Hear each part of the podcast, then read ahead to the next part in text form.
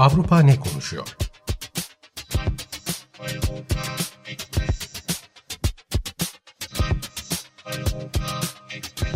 Avrupa medyasından yorumlar.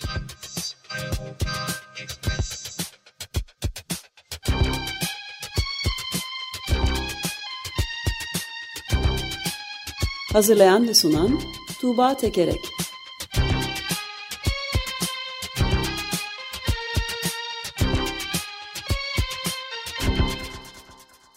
Günaydın Tuğba, merhabalar. Günaydın Ömer Bey. Günaydın. Günaydın Özdeş. Avrupa'dan neler var konuşulan konular arasında şimdi seni dinliyoruz. Ee, Avrupa'dan konuşulan konular arasında Rusya'nın Ukrayna'yı işgali sonrasında e, gelişen ekonomik, siyasi, toplumsal olaylar ve bunlara ilişkin yorumlar var e, diyebiliriz. E, öncelikli olarak onu aktarmak istiyorum Eurotopics bültenlerinden. Ee, daha önceki haftalarda bahsetmiştim. Ee, özellikle Rusya'ya komşu olan ülkeler biz ülkemizde Rus turist istemiyoruz. Avrupa Birliği Schengen vizesini, e, toptan turist vizesini e, Ruslar için kaldırsın diye bir önerisi vardı. E, bu öneri konuşuldu. Vize toptan kaldırılmadı ama e, Rusya ile 2007 yılında imzalanan bir anlaşma varmış. Vize kolaylığı anlaşması. Bu askıya alındı. Şimdi Rus vatandaşların Schengen vizesi alması daha zor, daha uzun ve daha pahalıya e, mal olacak. E, böyle bir durum e, söz konusu. E, öte yandan da buna karşılık Rusya e, kuzey yakın birden gönderdiği gazı e, artık süresiz olarak e, kesti. E, Rusya'nın da e, attığı adımlar m, beklendiği gibi e, keskinleşiyor diyebiliriz. E, ve tüm bu ortamda artık e, Avrupa'da böyle e, dayanmanın sınırına mı geldik e, acaba e, yorumları yapılıyor. E, savaş başladığından bu yana hava oldukça değişmiş durumda. E, artık yaptırımlar kaldırılmalı mı? Yaptırımlar daha çok bizi mi etkiliyor e, soruları soruluyor. E, İspanya'dan e, La Vanguardia gazetesinden bir yorum aktarayım. Şöyle diyor yorumcu. Rusya'ya karşı çatışmacı tutum Ruslardan çok Avrupalılara zarar veren bir bumeranga dönüştü. Bu ortada. Ukrayna'daki savaş Rusya açısından Putin'in istediği kadar iyi gitmiyor olabilir. Ekonomik savaş ise Avrupa'ya daha fazla zarar veriyor e, demiş bu yorumcu. E, Çekya'nın başkenti Prag'da da cumartesi günü polisin verdiği bilgilere göre 70 bin kişinin toplandığı bir protesto gösterisi düzenlendi. E, bu gösteride protestocular hayat pahalılığına, enflasyona e, karşı protestolarını dile getirdiler ve hükümeti istifaya ıı, çağırdılar. E, oradaki havayı aktarmak için e, Çekya'dan bir yorumcu şöyle diyor. Orada bulunan insanlar korkuyorlardı elektrik faturalarını ödeyemeyeceklerinden, geçimlerini sağlayamayacaklarından, kışın donacaklarından korkuyorlardı. Hükümetin kendilerini yüzüstü bırakacağından korkuyorlardı demiş. E, bu protestolarda hayat pahalılığının yanı sıra dile getirilen bir mesele daha vardı. Göçmenler ve bu kez Ukrayna'dan kabul edilen e, göçmenler. Protestocular hükümeti Ukrayna'yı kendi halkından daha fazla önemsemekle suçluyor. Ve işte burada da hükümet e, halka yardım için bir paket açıklamış. E, ama bu paketin e, Ukraynalılara yapılan yardımın yanında çok daha küçük e, olduğunu düşünüyor protestocular. Dolayısıyla Ukraynalı Ukrayna'daki savaştan kaçıp e, gelenlerle ilgili olarak da bir rahatsızlığın başladığını görüyoruz ve medyada e, yorumculardan söylediği bir cümle mesela ya protestolar diğer büyük Avrupa kentlerine de yayılırsa diyorlar e, mesela. E, ve Fransa'nın en büyük işçi sendikaları konfederasyonu da 29 Eylül'de büyük bir e, grev hazırlığında. Onu da söylemiş olalım. Yani böyle bir Avrupa'da e, bu e, Rusya'ya karşı yaptırımların getirdiklerini taşımak konusunda bir zorlanma, bir sendeleme buna dair tartışmalar var diyebiliriz. Bu arada Almanya ne yapıyor buna karşı? Almanya üçüncü yardım paketini açıkladı ve bu 65 milyar avroluk son derece ciddi büyük bir e, destek paketi. E, yorumcular da böyle söylüyor. E, bu yani bu yardım paketi kapsamında örneğin emeklilere bir kerelik 300 euro vermek, öğrencilere bir kerelik 200 euro e, vermek gibi şeyler var. Öncesinde işçilere yapılmış bu e, tek seferlik yardımlar ama şimdi kapsamı genişletiliyor. E, ayrıca belli bir miktara ka kadar enerji kullanımı düşük tarif eden ücretlendirilecek. Ulaşım için her yere gidebileceğiniz düşük ücretli bir kart çıkartılacak.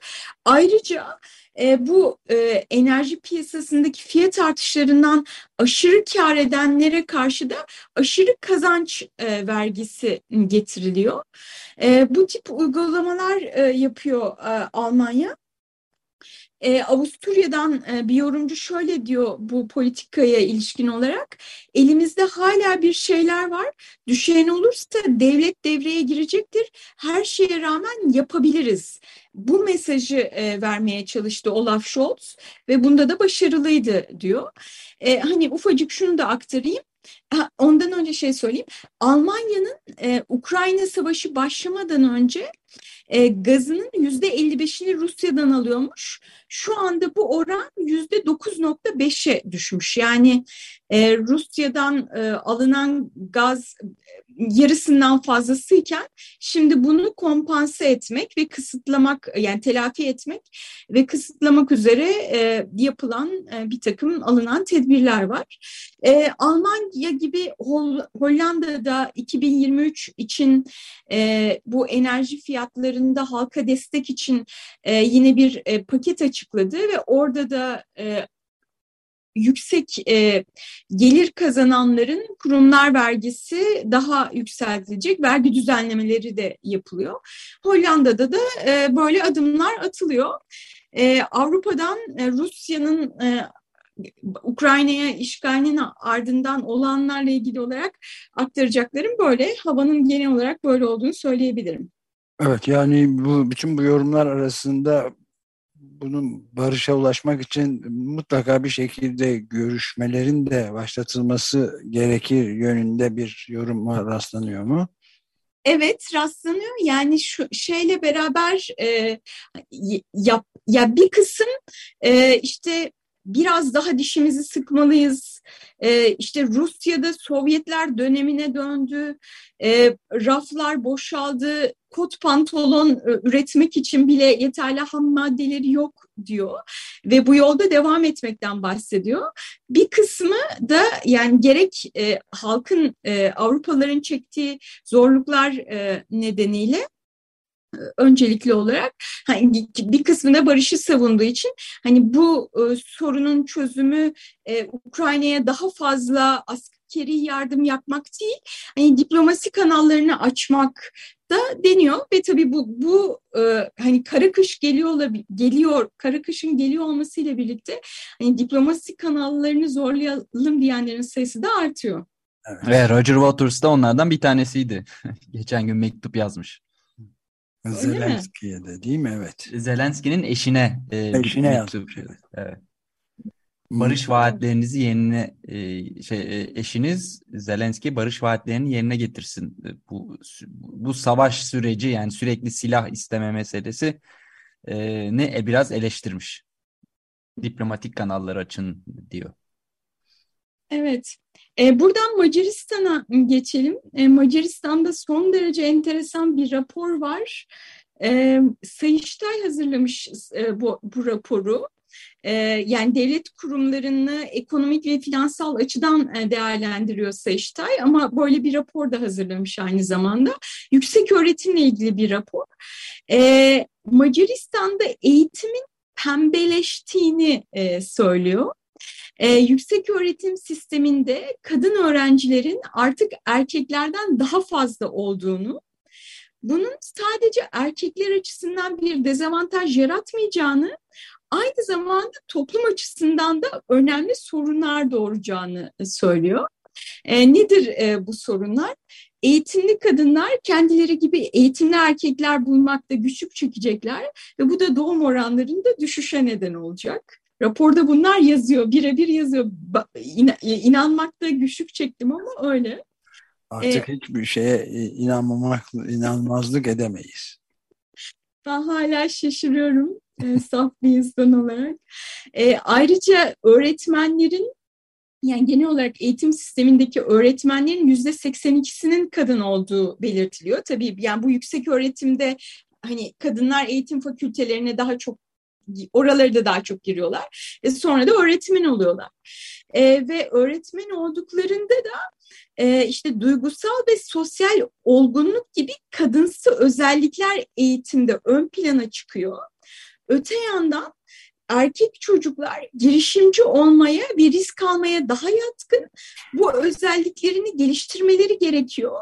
Ama öğretmenlerin kadın olduğu bir ortamda bu özelliklerini geliştiremiyorlar.